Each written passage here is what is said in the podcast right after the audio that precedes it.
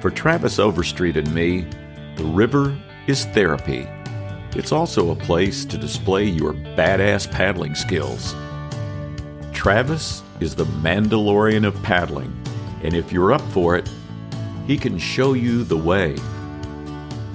Travis, you're a Marine Corps vet, and you are known in the area as the most badass paddler going. And that definition describes anybody that can do serious Class 5 whitewater comfortably. And for those that aren't whitewater savvy, explain the different classes. So if you think about, you have lake paddling, which will be a Class 0. There's really no current. There's no obstructions. You can pretty much go anywhere you want. Class 1, you start adding some current in there, maybe a few waves here and there. But it's pretty much straight ahead. If you flip and swim, you're not going to get hurt. Everybody's going to have fun. We're all smiling. As long as you're wearing your life jacket. And Class 2. That's a very good point. Very good point. I'm a Class 5 paddler. I've run waterfalls and canoes and C1s, and I wear my life jacket on flat water. Yeah. Just saying. We should all wear it. Yep. And Class 3, you're starting to increase the speed of the water, and you're going to have obstructions, something you have to maneuver around, whether it be hydraulics or rocks or, strainers, which is a tree. Stay away from those also. But there's something you've got to go around. So now you have something that if you flip, you could get somewhat injured, scrape a knee, bang an elbow, something like that. Now, Class 4, that's when things really do step up. Things change a lot. You can add a lot of gradient to a rapid. The speed definitely picks up. There's required maneuverability.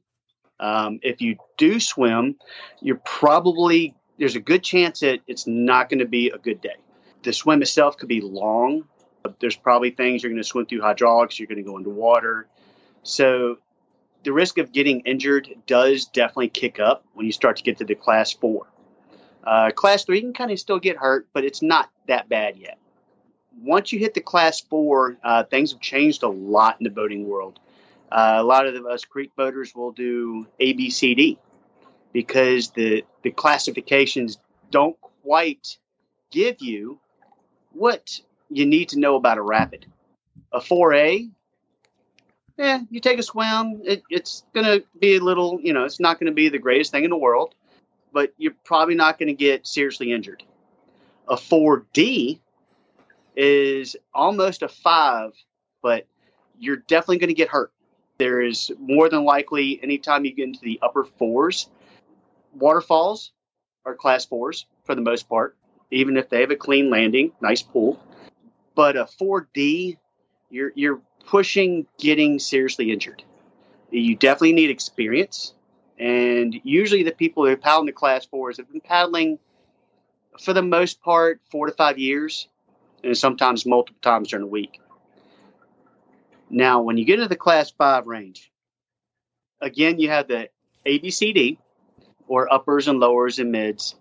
If you swim, you're going to get hurt. Probably very good chance to go to the hospital. You're going to get beat up for sure.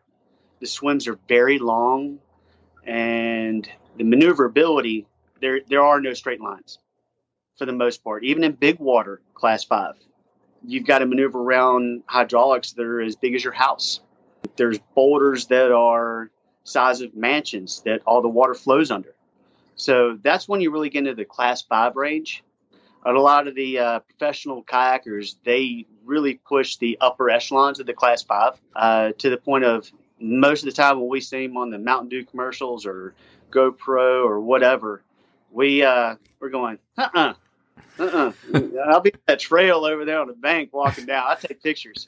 But I've definitely, I've paddled a few 5s successfully. And nowadays I'm 44. I still enjoy going out and hitting the fun stuff. But the Class 5s, I really haven't messed with those lately because I got my fix years ago. Yeah, and that's a good thing.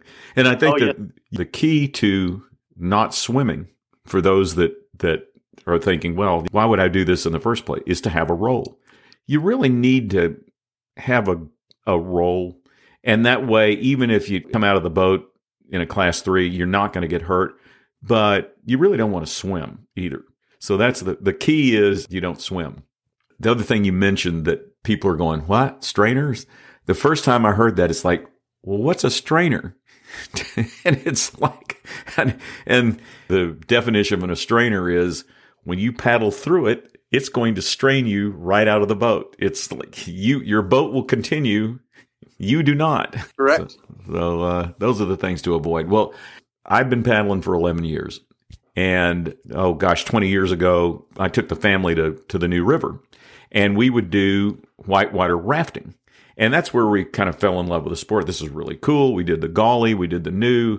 And I'd see kayakers out there, and I'm thinking, that looks like a lot of fun. I'd like to do it. Well, there wasn't the Facebook groups and the access. Where do you go to find some place to learn how to kayak?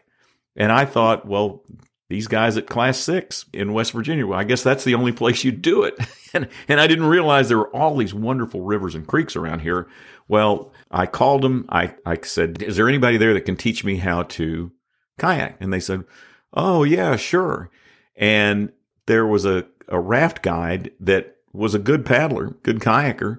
And he took me out and we learned to do paddle strokes. And I finally said, well, I kind of like to do some rapids. Let's do some rapids. And he said, well, okay. And he takes me to Fayette Station,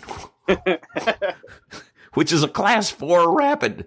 The very first time in a kayak, the park and play thing. It's like my son Drew, when he looked at it, he went, I'll video you, Dad. You go. And I went down it, and I actually got to the bottom and came out, and it was like, okay, well, then I tried it one more time and came out at the top, and I got stuck in a hydraulic, and I really thought that was the closest I ever thought I'm going to die, because I'd come up and it would suck me back down. The moral of the story is, if somebody says, well, gee, I'd like to learn how to kayak, and they said, yeah, we'll take you out on a class 4 rapid, that's crazy. I mean, that's just crazy shit. Yes, sir. I agree. And it really ruined me for a couple of years. I thought, if this is the way it is, I ain't doing this. I mean, this is crazy. So that's how I got started. How did you get started? Oh, wow. So my father was a canoe instructor back in the late 70s, all the way up into the late 2009, 2010 time. And I was born in 76, and my father had already been paddling from like the early 70s. And at age 4, he threw me in the bow of the canoe with the life jacket on, and he would take me down the Maury River and Balcony on the James River, and he would be doing his classes. And I'd be sitting there just listening to strokes and reading the river. And I can still remember this day. I have kids, and I this is one thing that I love is get your kids out on the water, do it right, do it safe. Mm-hmm. But I still have memories of when we hit the flat water, and you'd have the little waves kind of lapping up on the bow of the canoe, and I would lay down in the hull of the boat, and I would fall asleep to that. And I can still remember that to this day. I was 4, 5, 6 years old. I was out with my father a lot, and I was his shadow.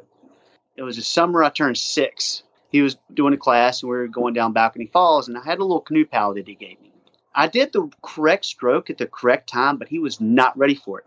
We didn't flip, but we were in a 16-foot blue hole OCA. I still remember this. It was black as can be, and it was beautiful. That's when he said, that's it. You're getting a solo canoe. So that Christmas of 6 turned 7, I walked in, and Santa Claus brought me a huge red canoe, and it was fiberglass, and it was wrapped up. And that was my solo whitewater canoe. He outfitted it, and been going out ever since. So you've always been in a canoe. Actually, most people don't know this, but I paddled a kayak, and I still paddle a kayak. I have a roll, and I was paddling New River Gorge in a playboat at 6 foot in a kayak. So majority of the time I'm in a canoe. What canoe is, You have OC, which is open canoe. You have one, which is solo, and two, which is tandem. A canoe, it's open on top, and most of the time you have some type of airbag, something to displace water. So if you do flip, canoe rolls up, you don't have as much water in there because it's airbags or whatever. A kayak, which is you're sitting on your butt. You have a double-bladed paddle, and your feet are inside the boat, and you have either a closed cockpit, which is more of your whitewater scene, or you have a sit-on-top kayak, which a lot of recreational, we use those. Most everybody can just plop on top and just go paddle and have a good time. Yeah, I didn't know that you had kayak. It's not surprising because, you know, you're such a good boater. I would think that you would go back and forth on occasion, but you prefer a canoe. So for, you know, somebody that wants to get into the sport and get serious with it, what do you tell them? You like a canoe better. What's harder, canoe or kayak? On average, a kayak is one of the easier watercraft because it's covered, so you're not getting water inside the boat. A roll definitely helps, and it's comfortable. You're sitting down, your feet out in front of you, and you've got two paddles. So, you know, the flat water sections, you can just kind of take a paddle on both strokes. You have a C1, which looks like a kayak, but you paddle it like a canoe, a whitewater canoe, where you're on your knees. So all your weight and strength and power is centralized in one location, and you use a single blade paddle, like a canoe paddle. And you still have a spray skirt on top. Then you have a canoe, and you have tripping canoes, which is just going out on a lake and just going, you know, paddling around, having, you know, just enjoying the day in the flat water, which is beautiful as can be sometimes. But a canoe is more the difficult boats to paddle.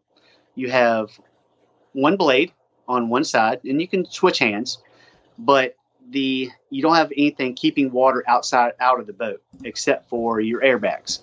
You're on your knees for the most part in a whitewater canoe, and you have a lot of leverage, ton of leverage. Every stroke you do, it has to make the boat do what you need it to do. The margin for error is slimmer in a canoe. Yes. If you take a stroke on the right side in a kayak and you need to quickly adjust, you've got that other side and go right to it and take another stroke, correct whatever it is. But with the canoe, you take out one stroke, and then you have to do something else, either cross draw, switch hands, or do a correction stroke on the same side to fix whatever you did. Or if you did the right stroke, keep rolling with it and go into the next stroke and do whatever you need to do. Yeah. So, yes, I agree with you completely, sir. Well, that's why I'm in a kayak. It's easier. You know, and that's the thing. I keep going back to the roll. You got to roll, which brings me to judging somebody's boat skills. And clearly you have that ability to judge. I think if you paddled for a while, you know when somebody is capable of doing a run. And I think we both seen people that are like, wait a minute, you're in way over your head here, man. You shouldn't be doing this. Yes. And whether it's class 3 or class 4, it's a huge deal. And I've always said, you need to be comfortable with your ability, and you need to be sure of your ability. I think we've both seen people that overestimate their abilities, and it gets them in trouble. I do a lot of instruction. I love to teach people, and I've always enjoyed taking somebody under my wing. Anybody can paddle. Seriously, it's all about putting the time in. And that's just like anything you do in life. You have to have the drive. You've got to find, hey, I love boating. And trust me, it is one of the most addictive lifestyles you can ever get into. Yep. The family, well, you know, the boating family is like no other. I was real active with climbing and mountain biking and skiing and backpacking. And, you know, I had all these, you know, hardcore sports and lifestyles, but the boating lifestyle, you really become family. And like that beautiful picture over your shoulder at the Tellico, you can go down a couple states away and go, hey, you know, I've got my roll. I'm good on class 3, 4. And that group is going to take you in. Yeah. For the most part, people, once you get that experience, they really love to share their backyard. And one of the things that I noticed too, and you and I have this similar experience, is that we may not agree politically at all. And yet, I think it's the only activity that I know of that I enjoy doing where it all goes out the window and you're on the river and You don't talk politics. It's just, you're just out there having a good time and enjoying the camaraderie. That's been my experience with it. On the water, nothing else exists. Yeah. You know, that's a breath of fresh air, literally. Yeah. Yeah. And it's so nice just to be out there and you're enjoying Mother Nature. You got the beautiful breeze in your face.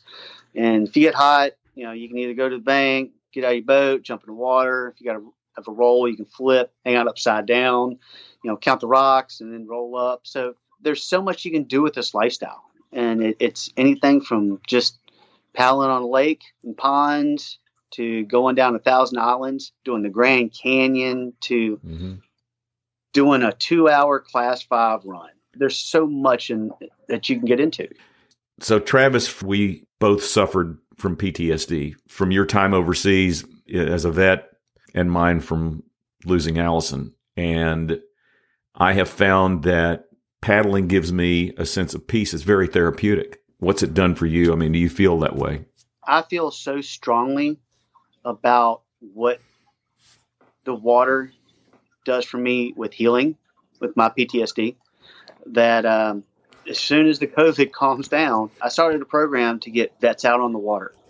I want vets with PTSD, and the worse, the better, because I want the ones that have never experienced water and don't know how much that it's the most beautiful resource we have. When I'm running a 30-foot waterfall and I'm at the lip of it, I don't have time to worry about anything else. It really gets me to zone in and feel exactly where I'm at that particular point. Yeah, exactly. It focuses me on the challenge. I got to maneuver. I've got to get around this thing. I've got to avoid that hole. I've got to do all of that. And it really does. The focus that it requires for a challenging run, it's great therapy. It's your freedom from the everyday drum. Yeah. That's it in the nutshell. It has given me such a breath of fresh air every time I go on the water.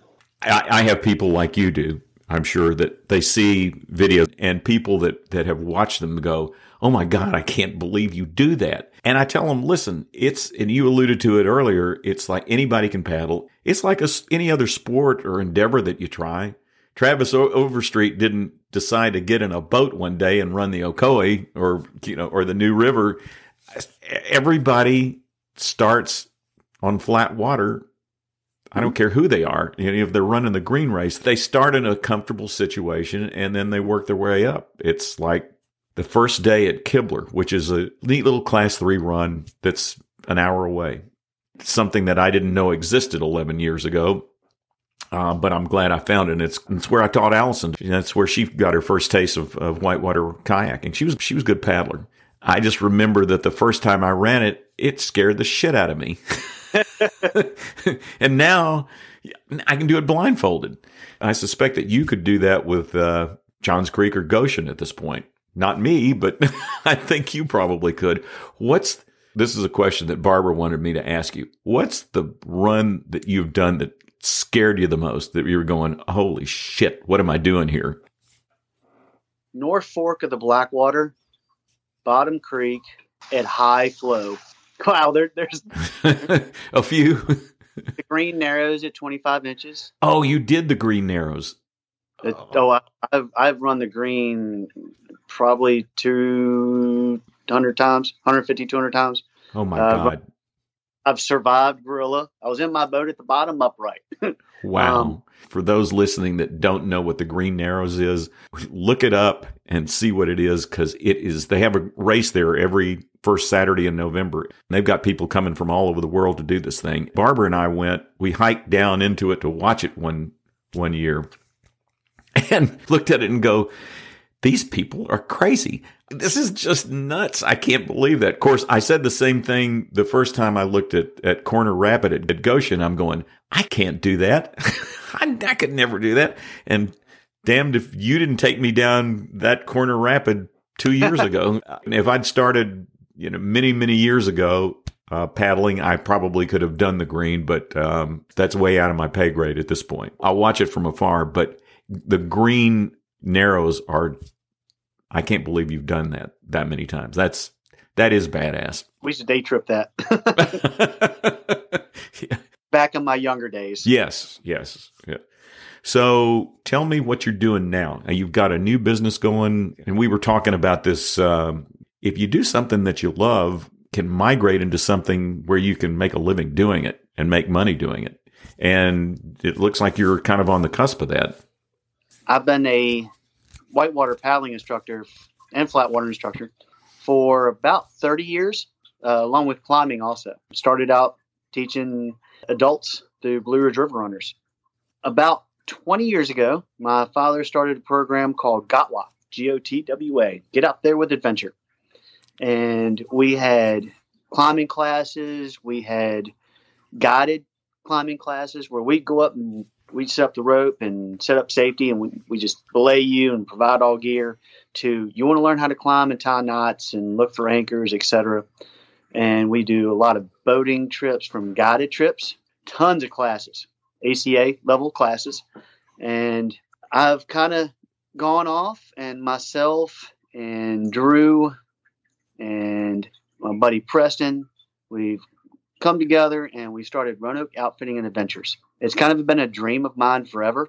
I'm on Team Silver Birch, and I paddle for Fall Line Canoes and Rich Spirit Outfitting. So these are all the two guys are one-man operations providing some of the best gear I've ever used. Silver Birch Canoes, I'm on the team, and I help design the Agent, which is a whitewater canoe creek boat.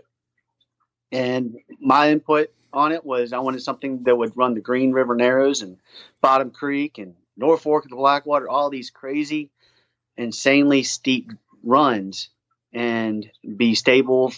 And then the normal paddler that's never been in a boat can jump in it, and it'd be stable and forgiving for them. So we're selling whitewater canoes. We're selling sit-on-top kayaks. I'm a level 4 ACA instructor. Drew is a level 3. Here this spring, he's taking his swiftwater certification.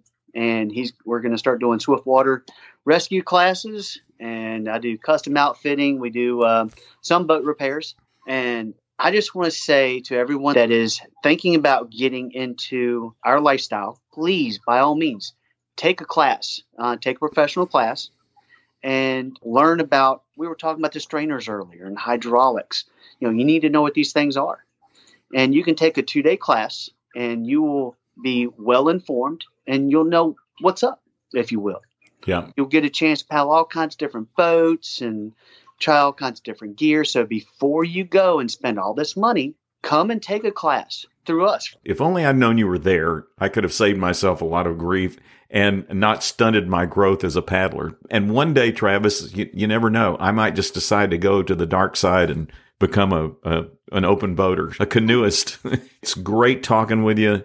I hope that people listening to this will get excited about what I have come to find is just a wonderful sport. It's addictive. It's therapeutic. It's all that. Good to see you, Travis. Awesome talking to you, sir. From novice to pro, if you need boats, gear, or instruction, Travis can hook you up at Roanoke Outfitting and Adventures on the web at roa-store.com. Well, that's the story. A special acknowledgement to Mary Ann Kennedy, Pat Bunch, and Pam Rose for allowing me to use their music from Safe in the Arms of Love, a song Allison loved. If you liked what you heard, please share my podcast with your friends. And while you're at it, why not subscribe? And I'd sure appreciate a great rating in Apple Podcasts, too. I'm Andy Parker. And I'll be here next week with another episode of The Cultural Scavenger. Thanks for listening.